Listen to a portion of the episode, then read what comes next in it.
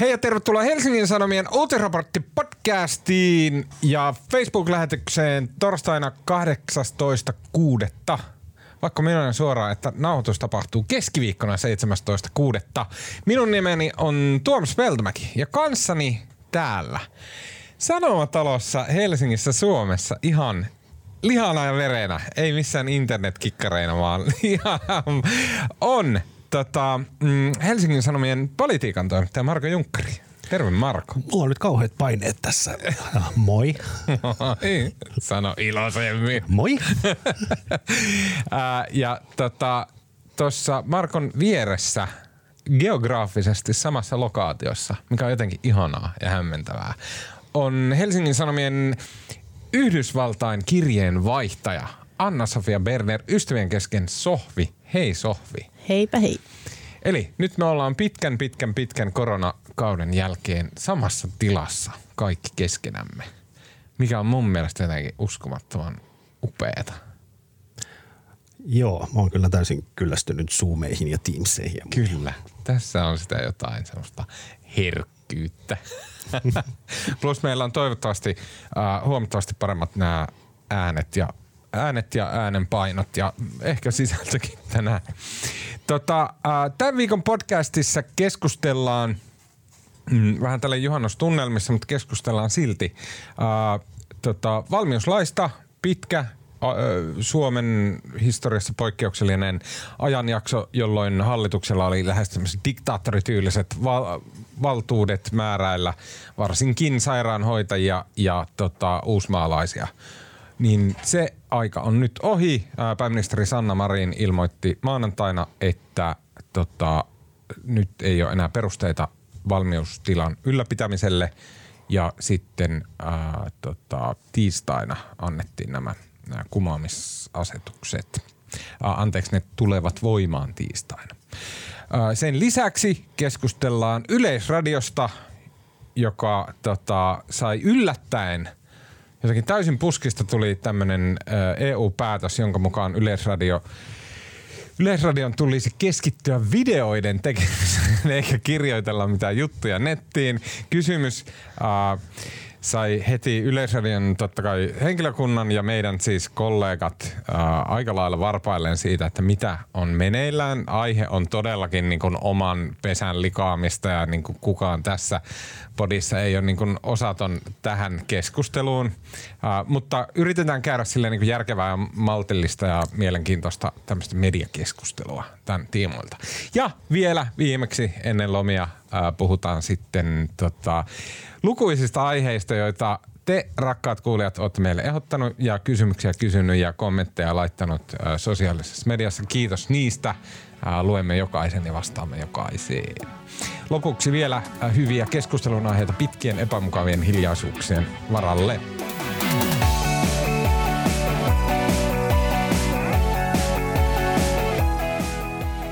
Okei, valtioneuvosto antoi valmiuslain kumoamisasetukset istunnossa maanantaina ja ne tulevat voimaan, tulivat voimaan tiistaina. Istunnossa myös todettiin virallisesti, että samalla poikkeusolot päättyvät, joten tällä tavalla tämä korona en sano epidemia, vaan episodi suomalaisten elämässä ei ole päättynyt, kun kukaan ei varmasti tarkoita ilmasta ja viestiä sitä, että tämä oli nyt tässä. Syksyä odotellaan kovasti. Kukaan ei tiedä, mitä syksyllä on tapahtumassa. On mahdollista, että tulee paljon pahempia epidemia. Kukaan ei tiedä. Mutta jollakin tavalla nyt se on ohi tältä keväältä. Mm, Anna-Maja Henriksson, oikeusministeri, sanoi suoraan, että on tavallaan ilon päivä suhteessa siihen maaliskuun päivään, jolloin yhteistoiminnassa tasavallan presidentin kanssa totesimme Suomen olevan poikkeustilassa. Uh, Henriksson keskittyy, en tiedä, mitä hän oikein sanoo siellä infossa? No, tässä on ensinnäkin Suomessa ei poikkeusoloja ole ollut sitten, niin julistettiin silloin talvisodan alla vuonna 1939 viimeksi. Tämä oli nyt toinen kerta. Ja tota, tässä niin kuin valmiuslaissa on semmoinen hauska ominaisuus, että tota, poikkeusolot pitää siis hallitus ne julistaa ja sitten siinä konsultoidaan presidenttiä ja sitä ennen.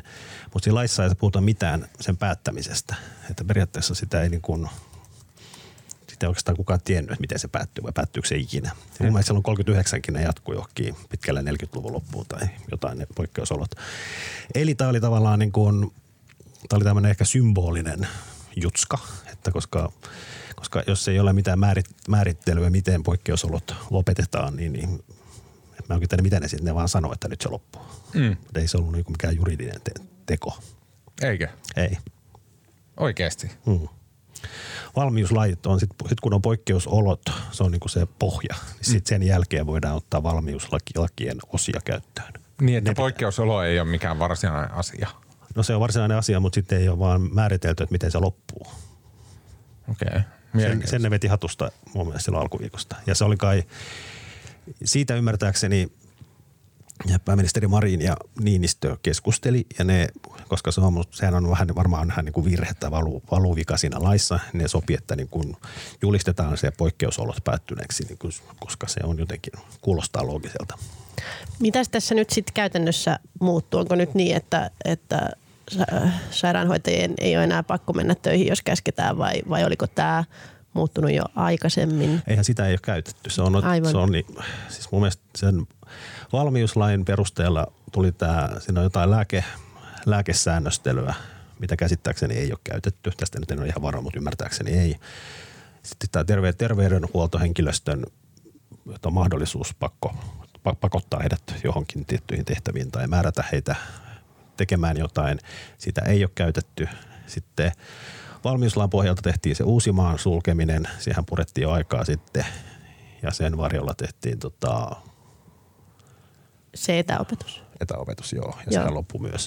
Että oikeastaan niin kuin nyt ei enää ollut niin kuin mikään näistä kahdesta vielä niin kuin jäljellä olleesta valmiuslain osasta, eli lääkkeistä ja terveydenhuoltohenkilöstöstä, niin kumpikaan ei ollut niin kuin aktiivisesti käytössä. Mm. Näitä ei mikään muutu. Eli nyt ne, mitkä on voimassa, eli käytännössä nämä ravintoloiden poikkeusolosuhteet ja kokoontumiskiellot, niin ne perustuu sitten...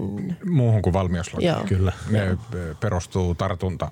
Aivan, aivan. Niin Kyllä. Tietysti. No niin, okei. No sit mun mielestä päästään aivan niin olennaisimpaan kysymykseen, joka tähän liittyy. Eli oliko se kaikki aivan turhaa? No, sitä Henriksson sanoi myöskin, että niin kuin valmiuslaki on niin jämerä ase, niin jämerä lainsäädäntö, että sitä ei saa niin kuin – koska niin kuin sitä, sitä ei voi käyttää varmuuden vuoksi. se pitää oikeasti olla sitten niin perustelut syyt ja sitten kun niitä valmiuslakeja tai niitä tiettyjä osia siitä ei enää tarvita, niin sitten ne pitää niin kuin välittömästi ottaa pois käytöstä. Kyllä, kyllä. Mutta tota, kyllä käsittääkseni No se Uusimaa, mä en tiedä, siihen varmaan tarvittiin. Niin tarvittiin, mutta oliko se... Siis, oliko se itse tarpeellinen? Niin, oliko Uudenmaan karanteenilla niin minkäännäköistä väliä? Plus, plus, että onko olemassa semmoinen niin kuin kaikessa tässä semmoinen, että kai pääministeri, no okei, okay, tämä kuulostaa omankin korvan tyhmän, mutta kai pääministeri voi vaan kysyä, sanoa ihmisille, että hei, älkää menkö Uudellemaalle olisiko se riittänyt? Siis mä tarkoitan... Uudelta maalta pois. Niin. No, no näinhän Ruotsi teki. Niin. No, huonosti joo. kävi. No mutta niin kuin, kuin huonosti Ruotsissa nyt no, sitten ei, oikeasti. Eikä sitä ei pysty kukaan vielä arvioimaan, mikä Suomihan on kumminkin lukujen valossa selvinnyt aika hyvin.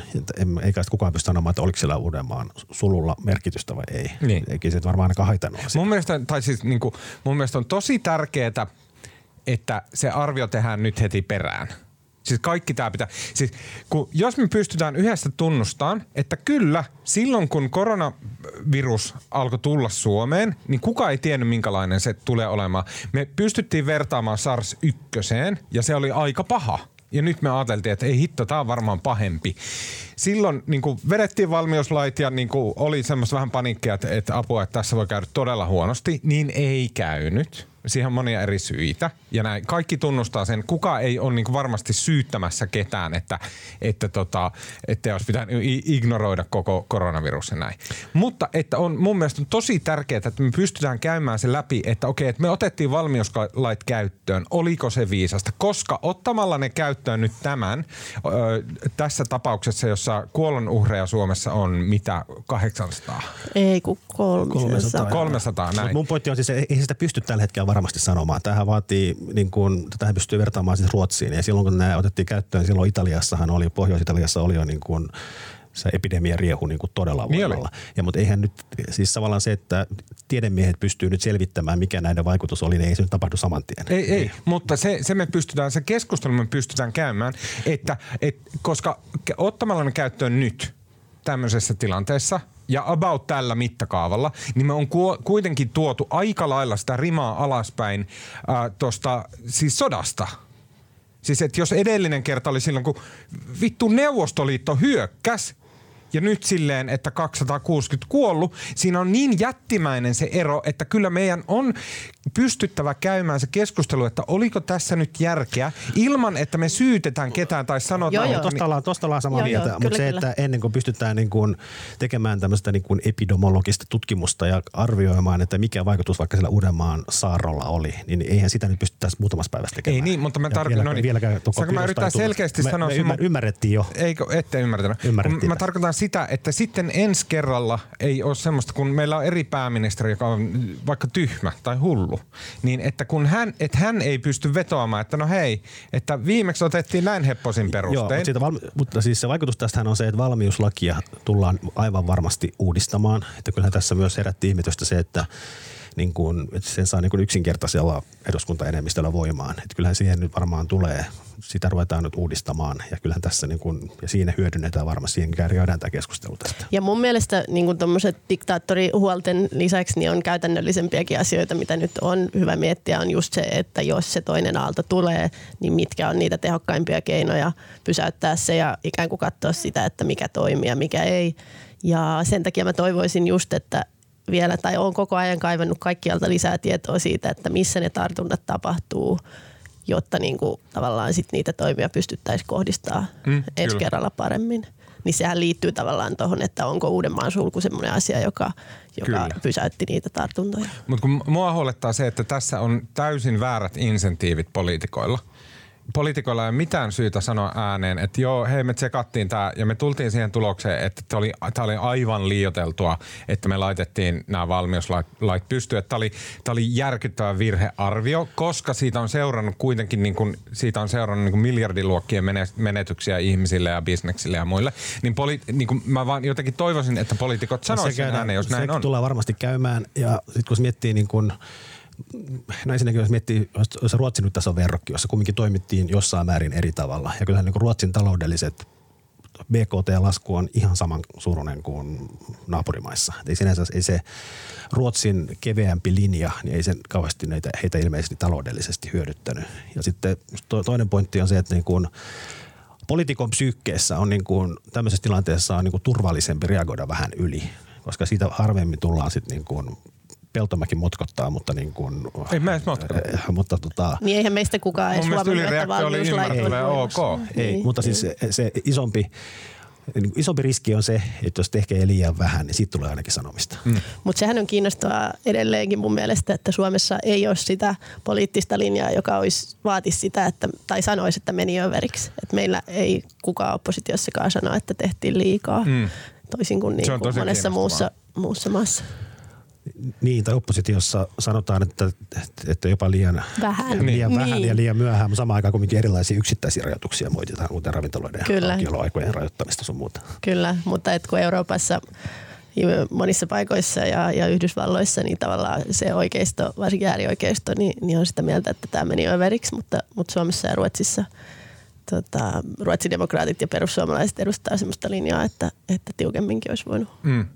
Mutta kun mun mielestä olisi hyvä, että niinku tässä on tavallaan niinku asianosaisille, okei nyt niinku synnin päästö kaikille, teitte minkä pystyitte, jes hienosti tehty, hyvä pääministeri, hyvä kaikki muutkin ministerit, jee, hyvä epidemiologit, jee, hyvä ja näin. Ja sen jälkeen niinku analysoida se. Mm. Niinku, niinku, jos, jos yhtään saatte kiinni semmoisesta pointista, että esimerkiksi luitteko New York Timesin, siis silloin maaliskuussa, luitteko New York Timesin jutun sieltä Bergamosta Italiasta, missä Kyllä. Se oli valtava huikeat kuvat. niin, ja kuvailtiin sitä, niin kuin, sitä lääkäreiden niin kuin, angstista tilannetta, missä ne on joutunut valitseen ihmisten välillä, että sinä saat elää ja sinun täytyy kuolla. Sinulle on hengityskone ja sinulle ei. Ja niin kuin, mä en tiedä, ja tämä on kaikki niin kuin, tavallaan mutua, mutta niin kuin, on olemassa tämmöisiä narratiiveja, jotka lähtee tämmöistä niin kuin faktuaalisesta paikkaansa pitävästä, mutta hyvin niin kuin tunteisiin vetoavasta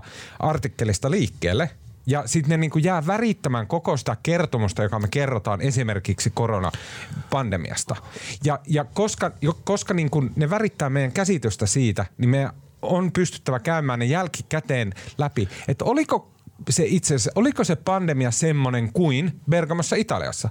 No ei. Valtaosassa maapallossa ei ollut lähimainkaan sellainen. Joo. Ja sitten kiinnostavahan tässä on ollut se, että toi oikeusministeri Anma ja Henriksson on koko ajan ollut niin kuin varmaan tulee hänen niin kuin ideologisesta taustasta. Hän on siis RKP-läinen ja hyvin liberaali ja tämmöiset perusoikeuskysymykset on hänelle toki meille kaikille on tärkeitä, mutta hän on ehkä korostetusti huolissaan niistä enemmän kuin ehkä joku toinen poliitikko. Ja sitten toinen on varmaan se, kun oikeusministeristä, jotenkin se ministeriö aina tekee hänestä vähän semmoisen tietynlaisen. Mutta se Henriksson on ollut tosi nihkeä koko ajan. Sehän on halunnut, se on käsittääkseni hallituksen sisällä jarrutellut koko ajan kaikkein eniten mm. valmiuslakien käyttöönottoa sun muuta.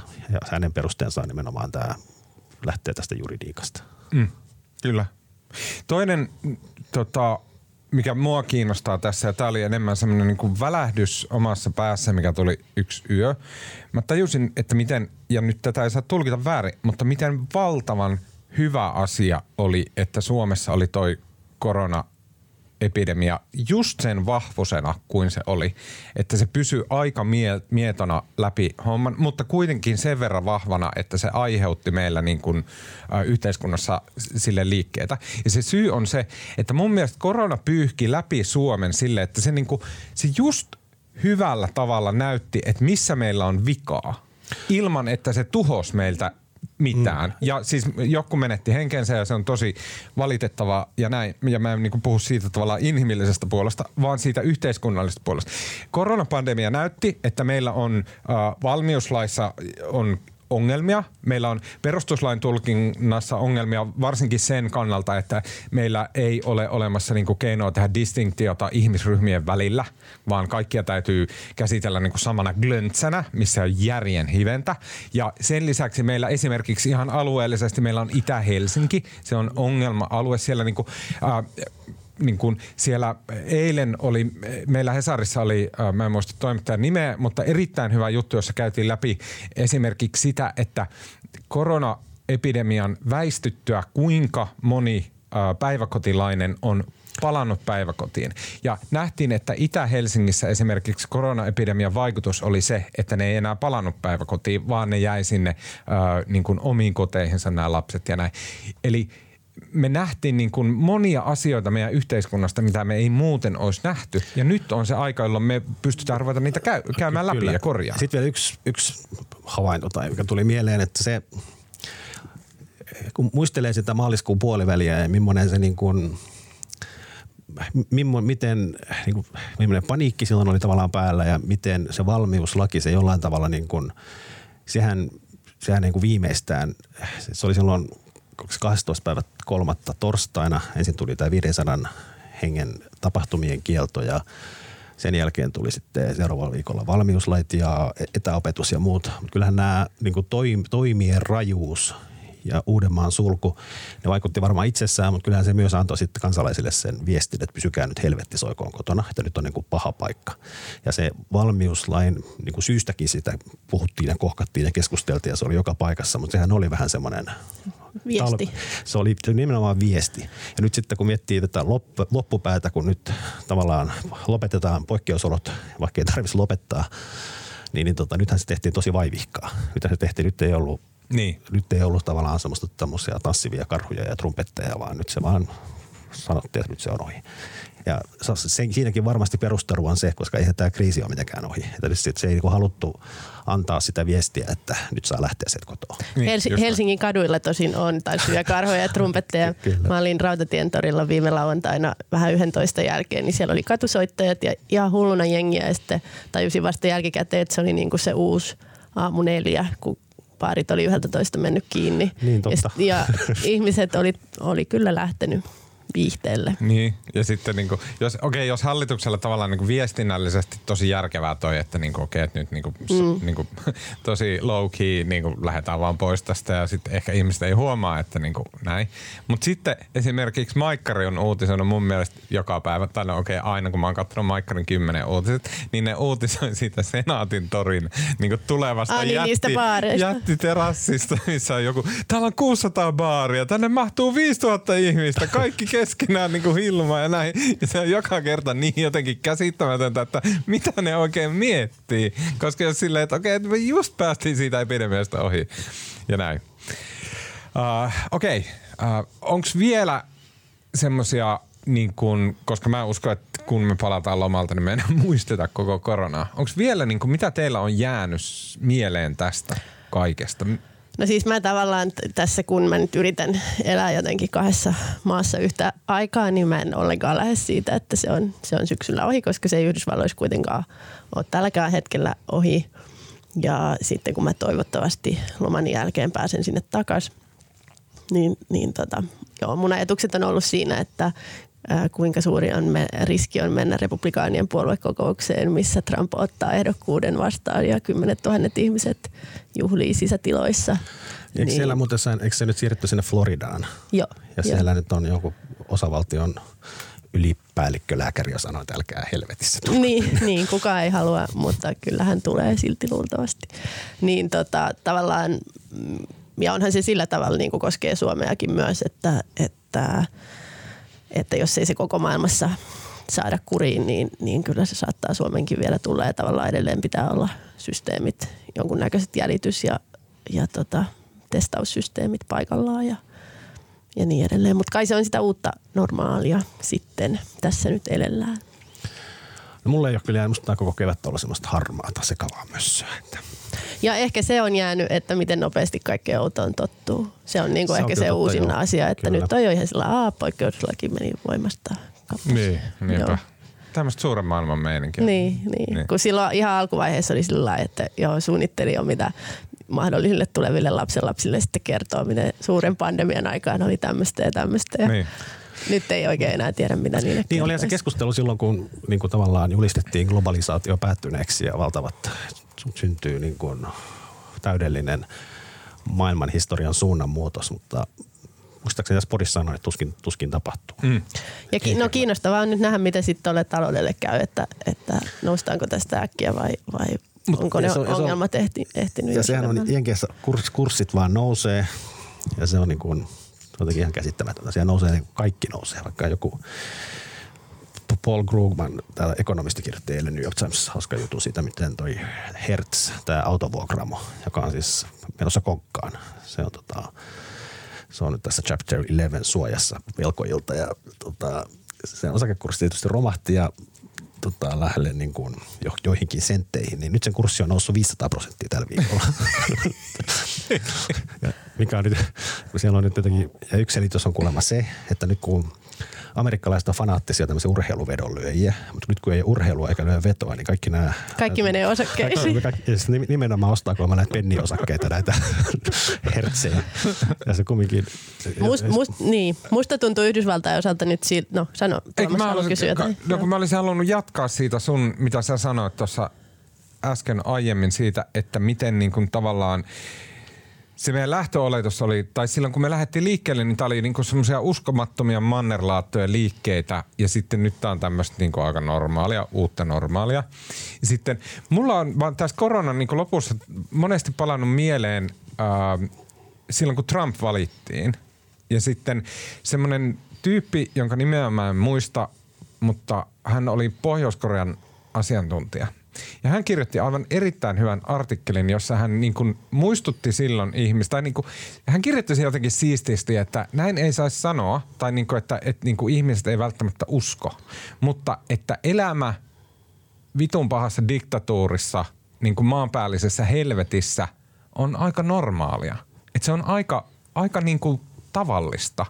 Että, niin kuin, että semmoiset asiat, mikä silleen niin kuin vaikka kirjoitettuna, silleen paperille tai lehtijutuksi kirjoitettuna, niin kuin Pohjois-Korea, Tai Trump, niin kuin kamala diktaattori tulee ja muuttaa kaiken. Tai globaali pandemia iskee Suomeen täydellä voimalla ja näin. Se kaikki niin kuin kirjoitettuna, se tuntuu silleen, että ei jumalauta Hollywood-elokuva, mutta koettuna ja elettynä, niin se on yllättävän normaalia. Sitten semmoinen vanha hokema, mikä liittyy just tämän tyyppisiin joku syyskuun 11. päivän iskut tai joku muu vastaava tämmöinen iso, iso niin kuin merkityksellinen uutinen, niin, niin lähes aina sen vaikutuksia niin kuin lyhyellä tähtäimellä yliarvioidaan ja sitten pitkällä tähtäimellä Kyllä. aliarvioidaan. Niin, kyllä. Että, että me, me toisaalta koska mä luulen, että mikään ei nyt valtavasti ehkä kumminkaan muutu, tai globalisaatio ei lopu ja lentäminen ei lopu ja niin kuin kaikki palautuu vähän ennalleen, mutta samaan aikaan – tämä todennäköisesti nopeuttaa erilaisia käynnissä olleita prosesseja ja tämä vaikutus niin kuin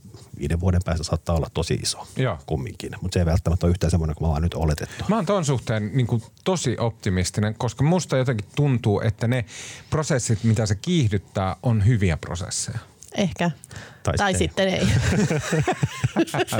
koska, joo, koska kyllä se voi nähdä tosi monella tavalla. Mutta mä oon lukenut nyt monta päivää siis liittyen tuohon Pohjois-Korea-pointtiin, niin äh, Yhdysvaltain kongressin kirjaston arkistosta äh, 30-luvulla kerättyjä ihmisten tarinoita. Silloin liittovaltio siis äh, oli tämmöinen projekti, missä palkattiin siis yli 6000 kirjoittajaa puhumaan ihmisille ympäri maata ja keräämään niiden tarinoita ylös ja niitä on tuhansia myös netissä.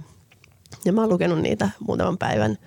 Ja ne on kyllä ihan huikeita, koska se on siis, sillä ne kertoo sekä siitä 30-luvun lamasta, että sitten ne on niin kuin ihmisten henkilöhistoriaa niin kuin orjuuteen asti tai siihen pioneerit ratsastaa länteen ja niin edelleen.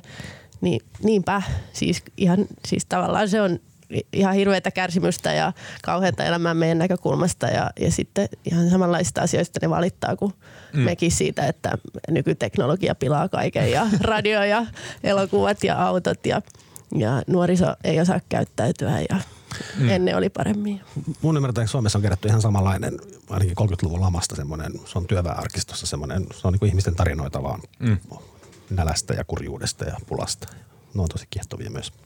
Se olette jotenkin todella piirteitä porukka. Mutta vielä sanon sen, että mulla on niinku semmoinen huoli nyt ollut varsinkin se Yhdysvaltain suhteen, että koska ne, tavallaan siitä, niiden uusi normaali on se, että niitä tartuntoja nyt on ja ihmisiä kuolee. Että sanotaan ihan avoimesti, että no nyt kuolee enää 750 ihmistä päivässä, että onhan tämä parannus 2000 verrattuna. Ja sitten kun ne, jotka kuolee ja sairastuu, on enimmäkseen köyhiä ja vanhoja mm. ja ö, kuuluu vähemmistöihin muita useammin, niin niin se sitten pikkuhiljaa vähän unohtuu ja, ja, ja tavallaan siitä tulee, se, siitä tulee se uusi normaali, että ihmisiä kuolee koronaan koko niin, ajan. Mutta mä, mä haluan nyt tähän heti sanoa, että mä ärsyttää se tapa, millä media on kertonut kaikki luvut. Ne on kaikki ollut niin typerästi ja väärin kerrottu. Niitä ikinä suhteutettu millään tavalla.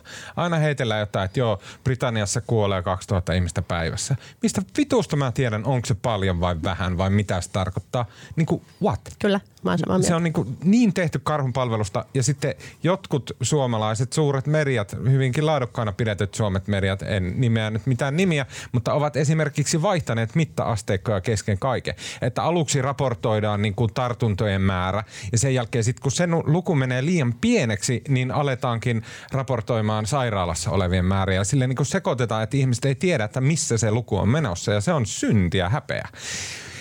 Ennen kuin mä alan suuttumaan, niin mä haluan sanoa, että muistatteko mitä veikkasitte silloin, kun äh, epidemia alkoi, että mikä on Suomessa totaali uhrien määrä, ja mä en halua niin kuin, lyödä tätä leikiksi, enkä... Äh, Ollaanko me veikattu semmoista? Tota, ollaan. Ollaanko? Ollaan.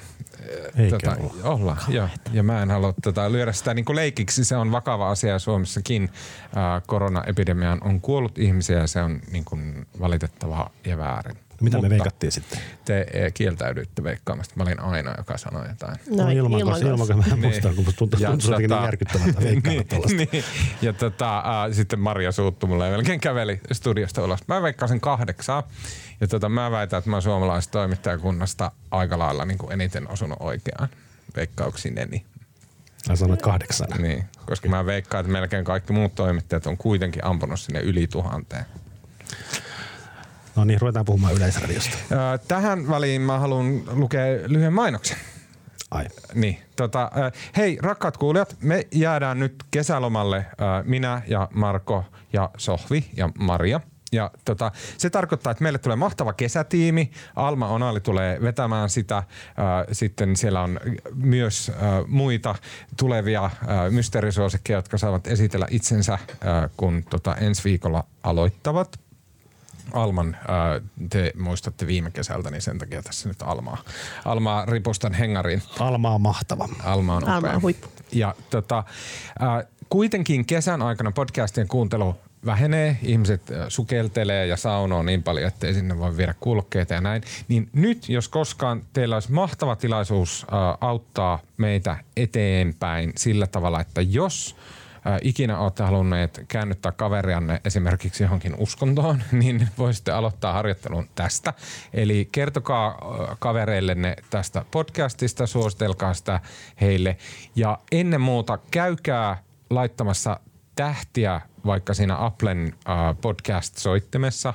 Meette vaan sinne scrollaatte alaspäin ja siellä äh, uutisraportti-podcastin kohdalla siellä on ne tähdet. Sinne voitte klikata niin monta tähteä kuin haluatte.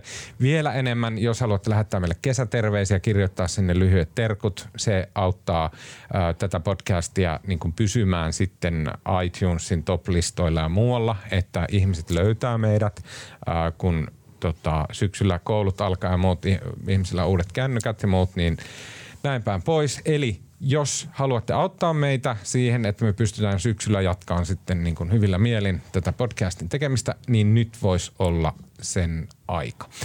Sen lisäksi äh, Helsingin Sanomat on upea suomalainen seitsemänpäiväinen sanomalehti ja sen lisäksi mahtava nettisivusto hs.fi. Ehdottomasti Suomen parasta journalismia. Me ollaan kaikki Hesarilla tois, töissä, rakastetaan tätä lafkaa ja laitosta ja tää, täällä on mahtavaa. Mutta journalismin tekeminen ei ole ilmaista. Se maksaa hyvinkin paljon. Joku Marko Junkkari, en osaa edes ajatella, että mitä sä vaadit täältä rahaa tältä ta- talolta, että sä istut tässäkin lätisemässä näitä viisauksia. Ja tota, Hesari on hyvä, hyvä diili, varsinkin podcastien kuulijoille. Mä oon kiepsutellut ja väännellyt Kaijuksen kanssa sillä tavalla, että podcastien kuulijoille on oma tarjous osoitteessa hs.fi kautta parempaa kuunneltavaa. Ja siellä on kahden viikon ilmainen näytetilaus, eli saatte Hesarin appin ja sinne käyttäjätunnukset ja niin kuin kaikki Hesarin journalistiset tuotteet sieltä käyttöönne. hs.fi kautta parempaa kuunneltavaa. Se on myös semmoinen, että olkaa kilttejä, käykää sieltä ottamassa itsellenne näytetilaus, niin sitten se on kaikkien mielestä hyvä juttu, että tota, tämä podcast, vaikka ilmainen onkin, niin se tuo tota, äh, lehdelle sitten näitä näytetilauksen lukijoita ja sitä kautta sitten ehkä jossain tulevaisuudessa innostutte Hesarista ja tilaatte, koska sillä tavalla tämä homma pyörii. Tämä oli maailman pisin mainos. Niin oli. Mä tiedän, mutta tota, semmoisena podcast-mainokset on pitkiä. hos.fi kautta parempaa kuunneltavaa. Käykää sieltä hakemassa itsellenne näytetilaus. Mä jatkan tätä mainosta tälleen tipottaa. Okei. Okay. Uh, liikenne- ja viestintäministeriö uh, esittää luonnoksessaan Yle-lain muuttamiseksi, että Yleisradio ei enää pääosin saisi julkaista tekstisisältöä, johon ei liity ääntä tai liikkuvaa kuvaa. Uh, tähän on poikkeuksia, eli Ylelle kaavailtu tekstisisältörajoitus ei koskisi STTn tuotantoa, kiireisiä uutistilanteita, vähemmistökielisiä palveluja, viranomaistiedotteita eikä kulttuuri- ja oppimissisältöjä. Mm, näiden ehdotettujen muutosten taustalla on media-alan edunvalvontajärjestö Medialiiton EU-komissiolle vuonna 2017 tekemä kantelu. Medialiitto on siis mediayhtiöiden yhteenliittymä. Että se ei todellakaan mikään akateemisesti irrallinen professorityylinen elin, joka pohtii näitä talousinsentiivejä, vaan että siellä niinku raakaa bisnestä ollaan tekemässä. Ää, tota, Medialiiton tollo, tuolloisen kantelun mukaan Yleisradio oli julkaissut jo vuosia verkkosivuillaan ja uutisvahti mobiilisovelluksessaan runsaasti sanomalehtien sisältöä ja vastaavaa sisältöä, joka ei liittynyt julkisen palvelun yleisradio-ohjelmistoihin. Ja tämä ää, uutinen tuli aika yllättäen julki eilen ja sitten se on kuitenkin se on mediamaailmassa tämä on siis järisyttävä uutinen, todella järisyttävä, mutta tällä on myös niin kuin laajoja yhteiskunnallisia merkit- merkityksiä, koska Yleisradio on aivan ylivoimaisen iso ja aivan ylivoimaisen niin kuin rikas medialaitos Suomessa. Se on ainakin vuonna 2007, kun mä olin yleisessä töissä, niin Yleisradio oli yksinään isompi kuin koko muu suomalainen media yhteensä. Sen jälkeen en ole numeroa, numeroja tarkistellut, mutta mä oletan, että tilanne ei ainakaan niin kuin, sillä tavalla olisi muuttunut, että Yle olisi jotenkin pienentynyt siitä. Eli Yle on siis niin kuin mammuttimainen ja mammuttimaisen varakas lafka. Sillä on todella paljon väliä, mitä Yle tekee Suomessa. Yle vastaa paljolti suomalaisesta draaman tuotannosta, kulttuurituotannosta, suomalaisen kulttuurin dokumentoinnista, äh, arkistosta, arkistojen digitoinnista, äh, teatterista ja journalismista ja uutisista ja näin.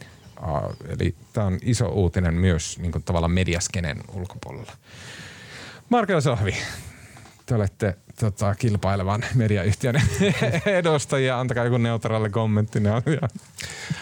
No per, perusajatushan on se, mitä se EU-komissiokin tavallaan pohtii tässä ja samanlaiset, sama keskustelu on käyty monessa muussakin EU-maassa.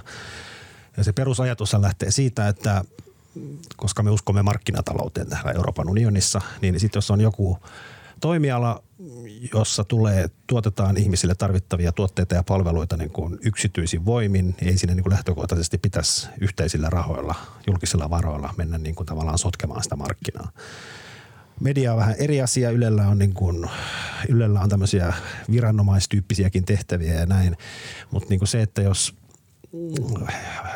tämmöinen kaupallinen media julkaisee paljon tämmöisiä lifestyle-sisältöjä, kaikki kunnia niille, jotka on kauhean luettuja, hyvin tehtyjä ja tota, lukijat tykkää, niin, niin mä niin kuin, et, ei, ei sille, siinä skenessä ole minkäänlaista niin kuin markkina ei siellä ole niin kuin markkinoissa niin kuin aukkoa tai pulaa näistä jutuista. Ei sen, ei sen Ylen pidä sinne mennä. Tämä mm. niin kuin, että musta se ei, tälle yleisellä tasolla niin kyllä Yle, Yle on kietonut ne lonkeronsa moneen paikkaan, missä se kilpailu on muutenkin jo aika kovaa ja kaupallinen puoli tavallaan hoitaa sen hyvin kattavasti, niin äh, musta jos tätä tehdään verorahoilla, niin ei sen Ylen pitäisi sinne mennä. Ja sille ei ole, sitten ei ole niin kuin mitään, se ei tuota niin kuin mitään tämmöistä yhteiskunnallista lisäarvoa. Se on pelkästään niin kuin sotkee muiden bisneksiä.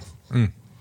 Niin, no mäkin ajattelin kyllä ensimmäisenä, että no ei mua haittaa, jos Ylen kirjeenvaihtajat ei kohta enää kirjoita analyysejä, mutta, mutta en mä sitten sit samaan aikaan äh, tota, ää, mä en tiedä, että kuinka suuri tämmöisen lainmuutoksen merkitys sit lopulta on ja, ja kuinka tarpeellinen se on ylipäätään. Että tavallaan periaatteellisella tasolla noin, niin kuin Marko sanoo, mutta, mutta kuinka moni ihminen niin kuin jättää naisten lehden ostamatta sen takia, että se lukee ylältä jonkun laihdutusjutun tai kuinka moni ihminen, ihminen tosiaan jättää Hesarin analyysit lukematta, kun se lukee Ylen analyysit, että, että varmaan siinä on, että ne ihmiset, jotka ylipäätään seuraa mediaa, niin sitten ne seuraa, seuraa Yleä ja kaupallista mediaa, että, että mä en tiedä kuinka voimakas se niin kuin kytkös on, että ehkä isompi ongelma on, on ne ihmiset, jotka ei sit seuraa ollenkaan. Mua suuri...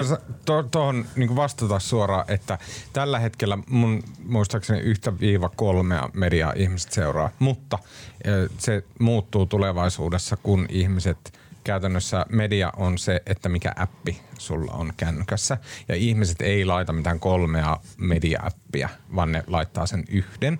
Ja sitten jos sulla on niin kun, tavallaan Yle on siinä aika lailla niin kun ylivoimainen, että silloin niillä on yhdessä appissa eh, televisio-ohjelmat, leffat, uutiset, kakkaatko oikein artikkelit, naistenlehtikamaa, viikonlopun lukemisto, pitkät feature-jutut ja näin, niin sitten se rupeaa olemaan niin kuin, niin kuin tavallaan ihmisillä ei ole mitään syytä sitten laittaa jotain muita appeja puhelimeensa. Mä luulen, että tämä on niin kuin se mm, tulevaisuuden aste, missä tätä niin kuin arvioidaan, tätä Ylen roolia. Joo, ja mä olen itsekin suuri Ylen ystävä, ja mulla ei ole niin mitään tarvetta niin kuin motkottaa Ylestä, mutta onhan siellä sitten samaan aikaan, mä en usko, että kyse on niin kuin välttämättä mistään Ylen Yhdysvaltain kirjeenvaihtajan uutisanalyyseistä, niin niitä se varmasti tekee jatkossakin. Mutta musta kyse on ehkä enemmän, onhan yleensä satsattu tämmöiseen niin kuin feature, tämmöiseen narratiiviseen kerrontaan ja siellä on käynyt erilaisia tuttujakin pitkän linjan toimittajia opettamassa niille, miten tehdään tämmöisiä pitkiä tekstejä. En mä niin kuin näe, että miten se liittyy suoranaisesti tähän yleisradion tehtävään. Niin. Mutta ei ne ymmärtääkseni ole myöskään ollut mitään suuria menestyksiä. Että, niin.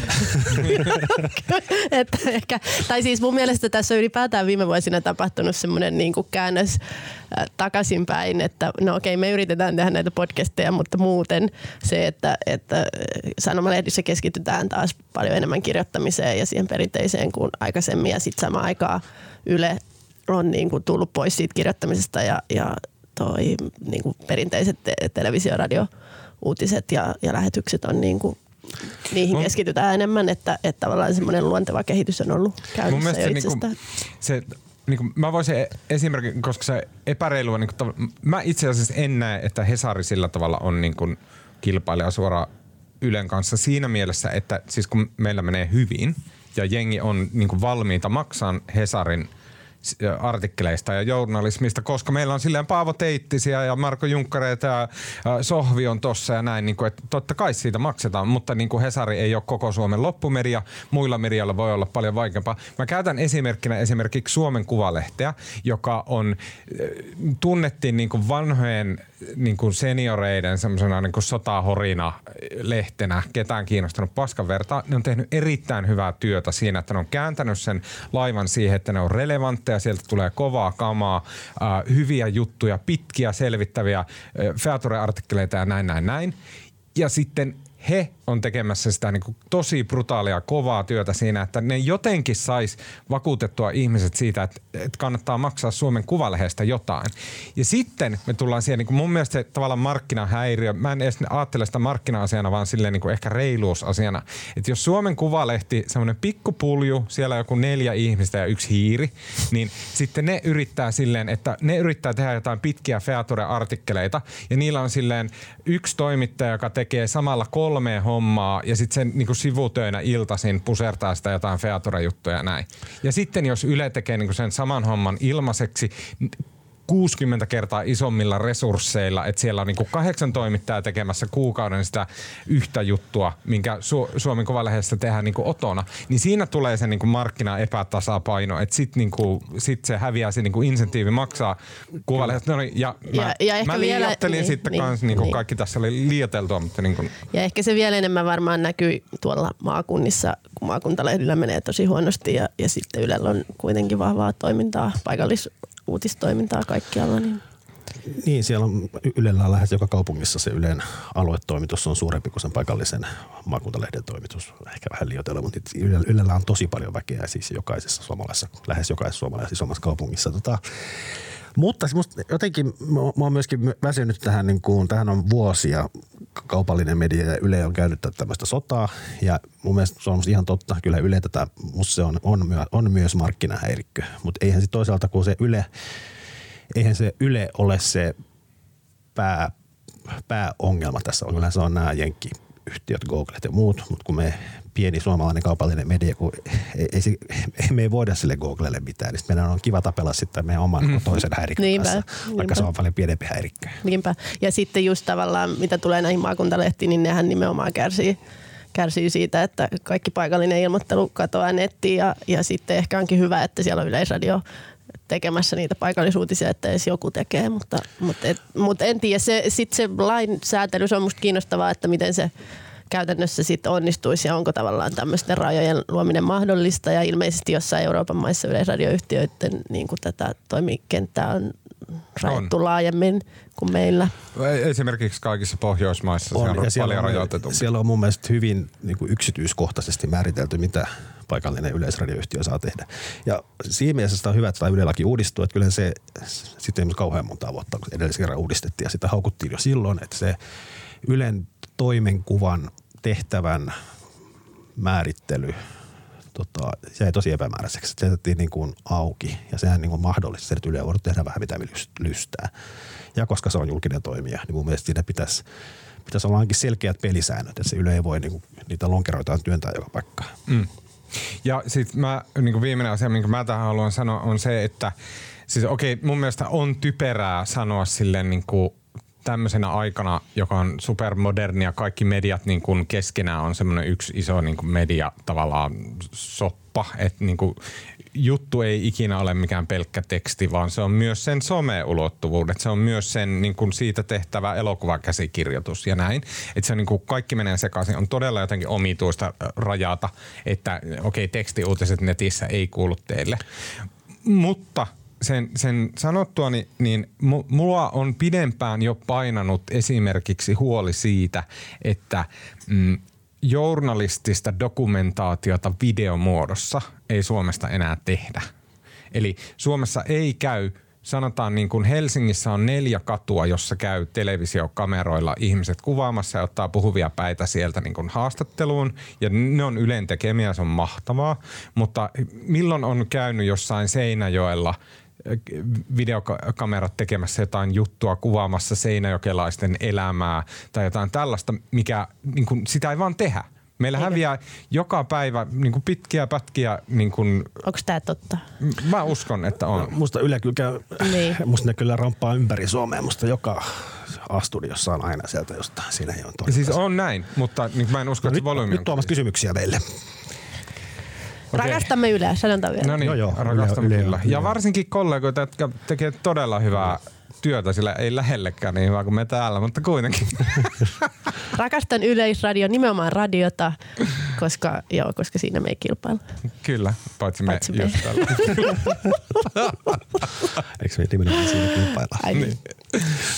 Okei, okay, uh, mä kysyin Twitterissä tota, uh, me teiltä rakkaat kuulijat, että jos tässä nyt on jotain jäänyt epäselväksi tai hampaakoloon, niin nyt on sauma, sauma kysyä tai sanoa tai ehdottaa ja näin. Ja täältä tuli muutamia aivan mainioita kommentteja. Uh, jos mä aloitan tästä kaikista päräyttävimmällä kysymyspatteristolla, jonka on esittänyt Jerry Treskelin. Äh, tappelisitteko mieluum, mieluummin yhden hevosen kokoisen ankan vai sadan ankan kokoisen hevosen kanssa? Jompi kumpi nyt revolverina? Y- hevo, se ankki, eka. mutta sinne, mutta sinne monta. Hevosen kokoisen ankan. Se on rohkea. Ei missään. Mutta sinne pienet. Sata ankan kokoista hevosta ilman muuta. Uh, top 5 black metal bandit. Mä en tiedä yhtään. Uh, In Flames. Mä en muista mikä se Burtsum. Uh, Burtsumin joku ja sitten oli toi tota, uh, Tales from the Carillion Isthmus Amarfikseltä. Sitten oli tää, mikä se englantilainen Blackis-bändi oli. Mä en ikinä ole kuunnellut black metalia, mutta mun kaverit aina kuunteli sitä ja mä vihaan black metalia, se on lapsellista musiikkia. Mutta... Tiedät sä yhtään? mun pitäisi tietää, koska mullakin on ollut kavereita, mutta en kyllä nyt niin. keksi. uh, rahat vai kolmipyörä? Rahat rahat. Mm. Ai, kellä ei ollut leikkimieltä. Miksi 15-vuotias saa ampua haulikolla, mutta ei tä- käyttää tähtisädetikkua? Säde, sädetikkua olipa hyvin kokoomuslainen kysymys. Niin. Niin. Ha- haulikolla voi metsästää ruokaa. Sillä on tota, joo, selviämisfunktio. Mitä itsenäisyys merkitsee teille? Se on tosi jees. Kyllä se on tärkeää. Mä oon hyvin isänmaallinen ihminen. Mun mielestä Suomi on paras me, maa me, maailmassa, heti me Ruotsin perään. Me kaikki ollaan. Uh, Okei. Okay. Uh, pistättekö, uh, tota Ville Päivinen kysyi, että pistetäänkö The Scorpions uh, soimaan tähän loppuun, mutta ei, vaan nyt mä ehdotan, että me kaikki kolme vihelletään yhdessä tuon Wind of Changein uh, se vislausriffi, niin kuin Klaus Maari. Sä aloitat.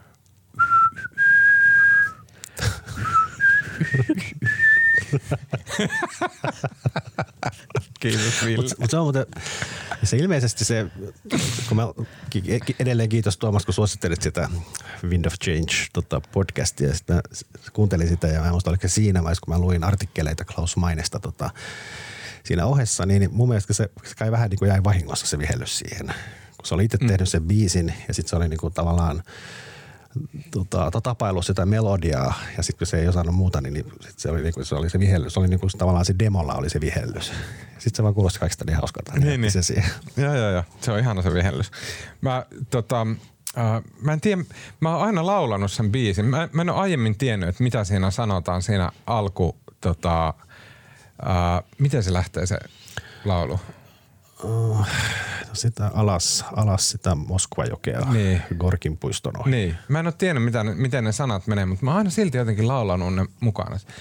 Tate kokiko, jotenkin tämmöistä niin vauvakieltä. Uh, Okei, okay, uh, Salmela niminen henkilö kysyy, että Marko, miksi kuulostat aina podcast-jakson alussa Tuomaksen esitellessä sinut niin vaivaantuneelta?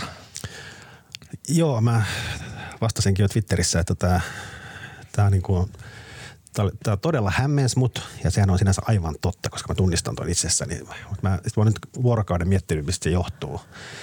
Ja eikä mulla oikeastaan ole vastausta siihen. Mutta mä luulen, että se, se johtuu ehkä siitä, kun se Tuomas on aina Tuomas on sitten niinku väsyytä lähetyksen aikana, mutta siinä alussa on niin kauhean pirteä ja reipas ja se lähtee jotenkin niin silleen... Valtavilla kierroksilla. Valtavilla kierroksilla, ihan kuin se olisi niinku innoissaan mm, tästä mm. hommasta. Ja siihen on niin kauhean vaikea vastata, koska minusta tuntuu niin jotenkin, että jos mä yritän päästä siihen samaan moodiin, mä kuulostaisin tosi hölmöltä. Ja sitten mä vaan yleensä sit vaan jotenkin vaan hädissäni ynähdän sitten jotain. Ja mä, mä oon aina tyytyväinen, että sut esitellään ensin, koska se vie jotenkin sen paineen sitten sit vähän pois, mutta mä silti tunnistan myös tämän, tämän että se on i, i, ikävin hetki koko lähetyksessä. Ai mielenkiintoista, mulla ei ollut tullut tommonen mieleenkään. Mä luulen, että sä vaan vihaat olla täällä. Tota, mm, Konsta Naumanen kysyy, että miksi Anna-Sofia Bernerin Twitter-biossa ei lue kavereiden kesken sohvi? Pitää varmaan lisätä. Munkin mielestä. Lauri Mikkilä. Ää, tai siis siellä ei lue sen takia, että mä yritän esittää jotain tämmöistä tärkeää niin, niin kirjeenvaihtajaa niin, ulkomaille päin. No mutta et saa sohvihan niin kuin sille oikeasti. Kaikki sanoo mua sohviksi kyllä. Mm. Paitsi amerikkalaiset ei osaa, niin ne ei sano. Sano, sano, ne sanoo anne Sophie. No ei ne oikein sitäkään osaa. Sit, Miten ne sanoo? No sit ne, ne sanoo, sit mä esittäydyn jotenkin Sophie. Oh, joo. Oot Sofia. Sä oot Sophie siellä. Joo. Sofia on jotenkin ihana nimi. Uh, Lauri Mikkilä kysyy, kun Anna-Sofia Berner palasi Suomeen, niin kysyin silloin Twitterissä, että kuinka uskonnollinen maa Yhdysvallat todellisuudessa on. Käyvätkö kaikki kirkossa? Silloin Lauri ei saanut sinulta vastausta Sofi, mutta kysyn nyt uudelleen. Mä oon pahoillani, että mä en vastannut ja mä myös oon pahoillani, että mä unohdin tarkistaa tähän ne luvut, mutta faktahan on siis se, että uskonnottomien määrä on kasvanut hyvin merkittävästi – mutta silti Yhdysvallat on myös uskonnollinen maa ja tavallaan koko ajan törmää ihmisiin, ihmisiin jotka käy kirkossa ja tavallaan jos joka kerta kun joku haastateltava mainitsee Jumalan, niin jos sen painaisi lehteen, niin se olisi hyvin usein siellä lehdessä. Ja eilen esimerkiksi just haastattelin yhtä pariskuntaa heidän avioliitostaan ja näin, niin, niin siitä on vaikea löytää sitaattia, jossa ei olisi Jeesusta mm. mainittu multa jatkokysymys. Voiko niinku sitä, kun mennään jonnekin sinne etelään, Bible Beltille, mm. niin eihän se kuitenkaan mikään niinku, silleen niinku, ei se ole verrattuna, onko se verrattavissa vaikka sanotaan johonkin vähän maltillisempaan muslimimaa? En mä tiedä, kun mä en ole kauheasti käynyt maltillisemmissa muslimimaissa, mutta on se semmoista, muistan kun me oltiin, saankohan mä kertoa, että no mä kerron, tota, Alabamassa – ää, joskus yli vuosi sitten amerikkalaisen valokuvaajan kanssa ja, ja sitten me oltiin siellä muutaman päivän ja sitten lopulta sitten vielä lentokentälle matkalla se kävi, kävi jossain jotain ostamassa ja sitten se tuli takaisin autoon ja sanoi, että jos joku vielä toivottaa hänelle siunattua päivää, niin hän ei, hän ei tiedä, mitä hän tekee. Että et, niin, Yhdysvallat on osin uskonnollinen maa ja kuten kaikessa. Sitten taas usein mä oon myös sitä mieltä, että se on paljon, paljon, paljon liberaalimpi kuin Suomi. Mm. Että se, ja maallisempi ja niin edelleen. Että se, se on monta, se on myös, monta se asiaa. On jakautuneempi. Kyllä. Kaikki. Uh, Valtteri Törmänen uh, kysyy, että minkä podcast, uh, podcastin kanssa tehdään crossover-jakso? Mun mielestä se on hyvä kysymys. Pitää semmoinen joskus tehdä. Milloin me tehdään yhteispodcastin? Mikä se on se Markon suosikkinen Apunen ja Malinen, Maliranta? Maliranta ja Apunen. Joo, en, en tiedä, halutaanko me niiden kanssa tehdä. Halutaan, eikö, joo, eikö ne ole meidän vihollisia? Olisiko, olisiko jotain nuoria? Mitä se Politbyro on? Politbyro, joo, se on hyvä. Mä vastaan, että tota, äh, mitä vittua podcastin kanssa. Äh, se kuulostaa siltä, että se on MV-lehteen linkittänyt, mutta se ei ole, vaan se on äh, Brigitte Krasniki ja sitten mä en muista hänen kaverinsa nimeä, mutta tämmöisiä nuoria, hyvin nuoria, hän on niin kuin alle kaksikymppisiä, äh, poliittisesti niin kuin aktiiveja äh, tota, äh, ihmisiä, niin he, he tekee tämmöistä hyvin värikästä ja mielenkiintoista podcastia nimeltä Mitä vittua podcast. Niin onhan se, se Ylen, se Ylen podcasti tämä, mikä tee mikä se on? Te, Jetp. Jetp. Niin, joo, kyllä, sekin. Nehän on kivoja. Kyllä. Uh, tota, mutta oikeasti mä vastaan myös Antti Holma, koska Niin, ihan, ihailen niin. ja rakastan. Tai sitten kaverin puolesta kyselen. Kyllä, joo. Olisi hauskaa kerrankin. Joo, kyllä. Uh, Missis uh, Bergika kysyy, että uh, pitikö Tuomaksen röökilakko? Tässä on nyt fake news, koska mä oon ollut ilman röökiä kahdeksan vuotta, mutta ilman tota, nuuskaa olen ollut uh, vuodenvaihteesta asti ja on pitänyt. Ja ilman mitään nikotiinia on pitänyt sekin. En ole syönyt esimerkiksi nikotiinipurkkaa. Pasta Puttaneska kysyy, että mikä Sanna Marinissa on niin ihanaa Tuomaksen mielestä? No mä myönnän, että mun mielestä hän on kaunis, mutta se ei ole tota mun kehujen syy. Vaan mun mielestä Sanna Mariniin, koska hän on nuori, kaunis ja nainen, niin, niin kuin kietoutuu jotain semmosia, semmoista, niin kuin mistä voi olla ylpeä siinä mielessä, että katsokaa miten hieno maa meillä on, että meillä ei ole niin kuin meidän esim. poliittinen absoluuttinen eliitti ei ole mikään silleen suojattu suojattu niin kuin positio, jonne olisi- ei pääse esim. naiset, ei pääse esim. nuoret. Eikö se olisi vielä parempi, jos Sanna Marin olisi, olisi nuori ja ruma ja nainen? No voisi olla kenties, joo. Joo, joo, mutta äh, siis niin kuin se ei ole se pointti. Niin kuin, niin kuin Sanna Marinista, niin kuin, olisi, kun mun mielestä kukaan ei ajattele. Se, se siinä on just niin hienoa, että vaikka hän on hyvin kaunis, niin kenelläkään ei ole missään vaiheessa tullut mieleenkään, että hänen pääministeriasemansa liittyisi siihen. Ja sekin myös mun mielestä kertoo hyvää Suomesta niin kuin yhteiskuntana, että meillä ei vaan ole tommosia ajatuksia silleen laajemmin läsnä. Näin. Uh, tota, sitten Pernio Santarilla kysyy. Veikkaatteko, että 2020 kuumottavat momentit on jo nähty, eli Iran, USA, USA-kriisi, Australian metsäpalot, COVID-19, heinäsirkat, jenkkien polarisaatio vai vieläkö vuoden toiselle puoliajalle jää uusia ylläreitä aiempien keissien jatko-osien lisäksi? No todellakin jää. No, mä, eikö me muisteltu, muistella vuoden 19 lopussa, me, eikö me se lähetyksessä päivitelty, että olipas niinku, Tylsä vuosi. ty, olipa niinku ankea vuosi, että kaikkea ikävää tapahtui kurjaa ja ei voi näin paskaa vuotta tulla uudestaan. Mä luulen, että tämä vaan pahenee syksyllä. Mä, mä kuuntelin just New York Timesin Daily, jossa ennustettiin, miten, miten toinen aalto on aina hirveämpi ja sitten tulee ne vaalit ja miten nekin järjestetään ja Yhdysvallat säteilee, säteilee kuitenkin. Onko se nyt siis tämän vuoden marraskuussa? Oh, Kyllä, Just. siihen on kohta enää vain neljä kuukautta. Ö, Olli Kärkkäinen, Twitter-kuuluisa ekonomi, ö, kertoo, että tota, Ekonomisti. ekonomisti, ekonomi on alempi ammatti. Eri, ammattikorkea. eri. Eri asia, okei, okay, näin.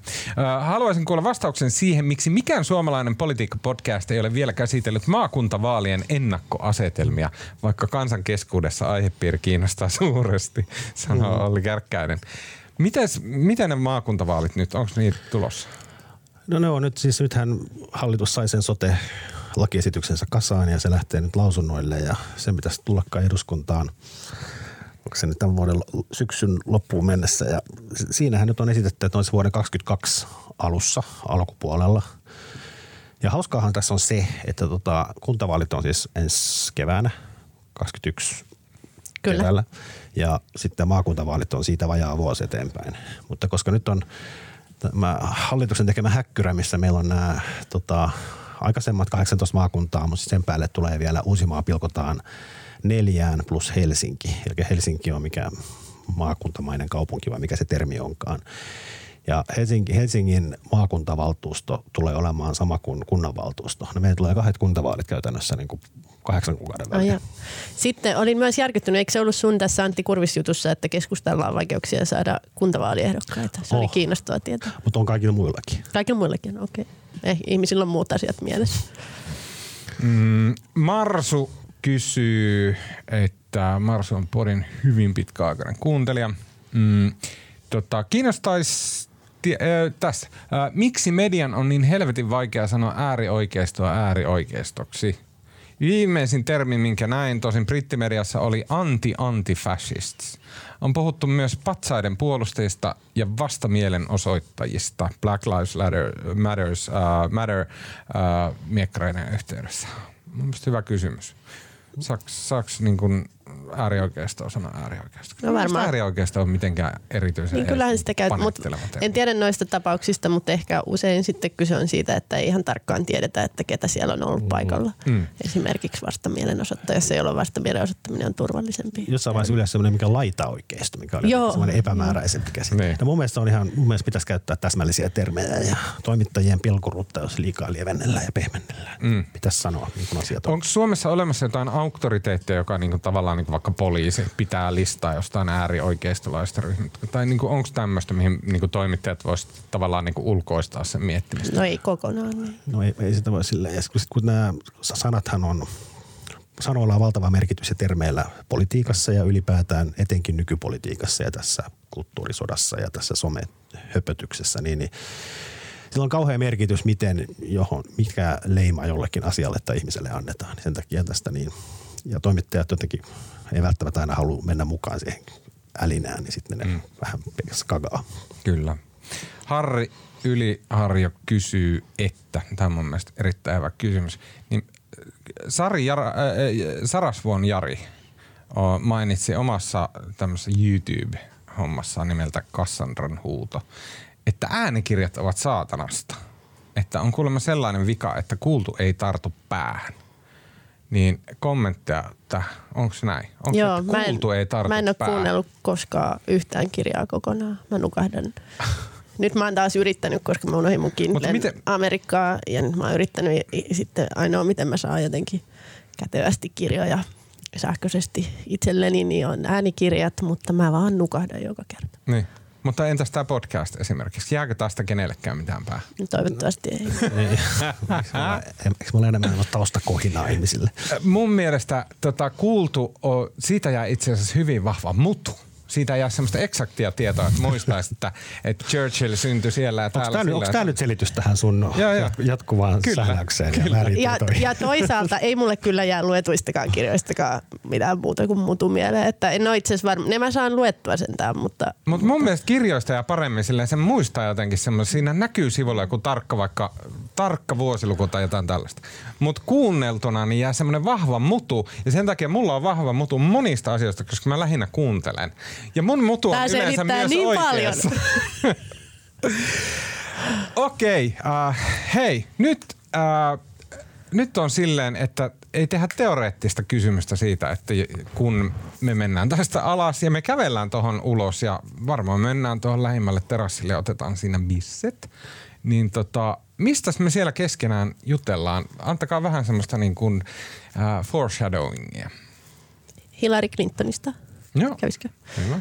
Ää, Areenassa on, on tota, nyt keväällä Yhdysvalloissakin ö, julkaistu neljän ää, jakson dokumentti Hilarista, joka äm, siinä ää, tavallaan on ristiin, käydään läpi koko Hilarin henkilötarina ja sitten se lomittuu siihen 2016 vaalikampanjaan ja ja ainakin mulle teki ihan hyvää palata ensinnäkin sinne neljän vuoden taakse ja katsoa tavallaan, miltä se maailma näyttää nyt. Siinä on siis on saatu niinku suuri access, niin kuin sanotaan, että ne on, ne on kuvannut sitä kampanjaa kulissien takana ainakin jonkun verran ja, ja sitten Hillary istuu siinä, siinä myös haastateltavana pitkään ja puhuu elämästään ja monista, monista asioista ja siinä tavallaan samalla tulee käyty paljon niin kuin Yhdysvaltain poliittista lähihistoriaa ja just naisasialiikkeen merkitystä ja niin edelleen.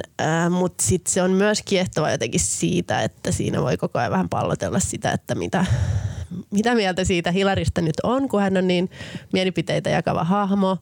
Ja, ja, tota, ja Bill on toki myös vahvasti läsnä. Mutta tota, et toisaalta Hilari on semmoinen feministisankari ää, ja, ja niin kuin on kokenut ihan hirveätä seksismiä ja tavallaan asioita, jotka nykynäkökulmasta tuntuu aivan uskomattomilta usein. Mutta sitten samaan aikaan siinä on koko ajan myös vähän sillä lailla, että, että ei se, sit mitä lähemmäksi sitä 2016 tullaan, niin, niin sitä vähemmän mä jotenkin pidin siitä, mm. siitä, niin kuin siitä dokumentista, että, että se oli kuitenkin aika ihaileva ja tuntuu, että ne monet, niin, niin, ja monet asiat tavallaan ne, jotka sitten oli sen Trumpin voiton takana ja niin kuin epäonnistumiset ja, ja tavallaan se, sen missaaminen, että siellä oli se tietty vihanen kansa äänestäjäjoukko, niin, niin siihen ei kyllä kauhean syvälle, syvälle Missä menty. se oli se dokumentti? Areenassa. Areenassa. Marko. Mä en ole nyt kyllä lähiaikoina tehnyt mitään muita kuin töitä ja haaveillut lomasta, joka alkaa siis huomenna. Että mäkin varmaan tuo terassilla meinaan puhua kesälomasta ja me ollaan lähdössä. Mä lähden heti huomenna iltana, me lähdetään siis tänä iltana, torstai-iltana, jos tämä tulee, tulee torstaina ulos. Tänä iltana tonne tota, reissaamaan ympäri Suomea. Se on hauskaa. Kyllä. Mennään muun muassa Kainuuseen. Oho. Uh, tota, Mä aion mennä kauas. Mä aion mennä Koillismaalle. Mun mielestä oli mahtava Sofi tuon sun, selostu- tuon sun selostuksen aikana äsken, kun sä sanoit, että siinä oli myös Bill Clinton. Mm. Ja sit sä niin silleen nyökkäsit mua kohti. Näin. Sähän oot myös tommonen elostelija. Sä varmaan tykkää siitä. Mä suosittelen niin hämärää asiaa kuin tuota Matias Turkkilan twiittiä. Matias Turkkila on siis persujen tämmöinen spin doctor, joka niin ottaa minkä tahansa asian ja vääntelee sen silleen niin semmoiseksi, että, että sitä ei tunnista. Mutta hän twiittasi tämmöisen niin todella epätoivoisesti yritti, yritti kääntää huomion pois persujen niin tästä tota, naisvihan manifesti ahdingosta. Ja hän twiittasi tämmöisen niin kuin, aivan ääliömäisen videopätkän, jossa tota, ää, ajankohtaisen kakkosen viha-illassa vuonna 2013, niin siellä Sanna Marin puhui jotain väkivallan eri asteeroista, että on niin kuin auton, autojen polttaminen ei ole sama asia kuin ihmisen tappaminen ja näin päin pois. Turkkila yritti spinnata sitä jotenkin silleen, että Marin jotenkin hyväksyy väki, väkivallan ja näin. Älkää kiinnittäkö siihen huomiota, älkää laittako siinä videossa edes ääniä päälle, mutta se video on jotenkin mahtava, kun se on vuodelta 2013. Siitä on jo vähän aika, mutta silti siinä on, siinä videolla näkyy kaikki nämä samat hahmot, jotka on nyt, ää, jotka on nyt niinku pääministereitä ja niinku puolueenjohtajia ja niinku isoja pamppoja näin, mutta mut ne, ne kaikki näyttää ihan vauvoilta. Marinkin näyttää niinku se kapalosta just astunut ulos ja sitten siellä on Antti Kurvinen, joka se näyttää oikeasti niinku kuusivuotiaalta. Se on silleen, se on aivan mahtavan huvittava tota, ää, videopätkä. Kannattaa käydä katsoa se ihan sillä, sillä. Se oli mun kesäinen suosittelu. Uh, Okei, okay, siinä kaikki tältä erää. Kiitos Marko Junkkari. Kiitos. Uh, kiitos Anna-Sofia Berner. Kiitos. Minun nimeni on Tuomas Peltomäki ja äänen ja kuvan ja kaiken muun mahtavan meille tekee tällä viikolla Janne Elkki.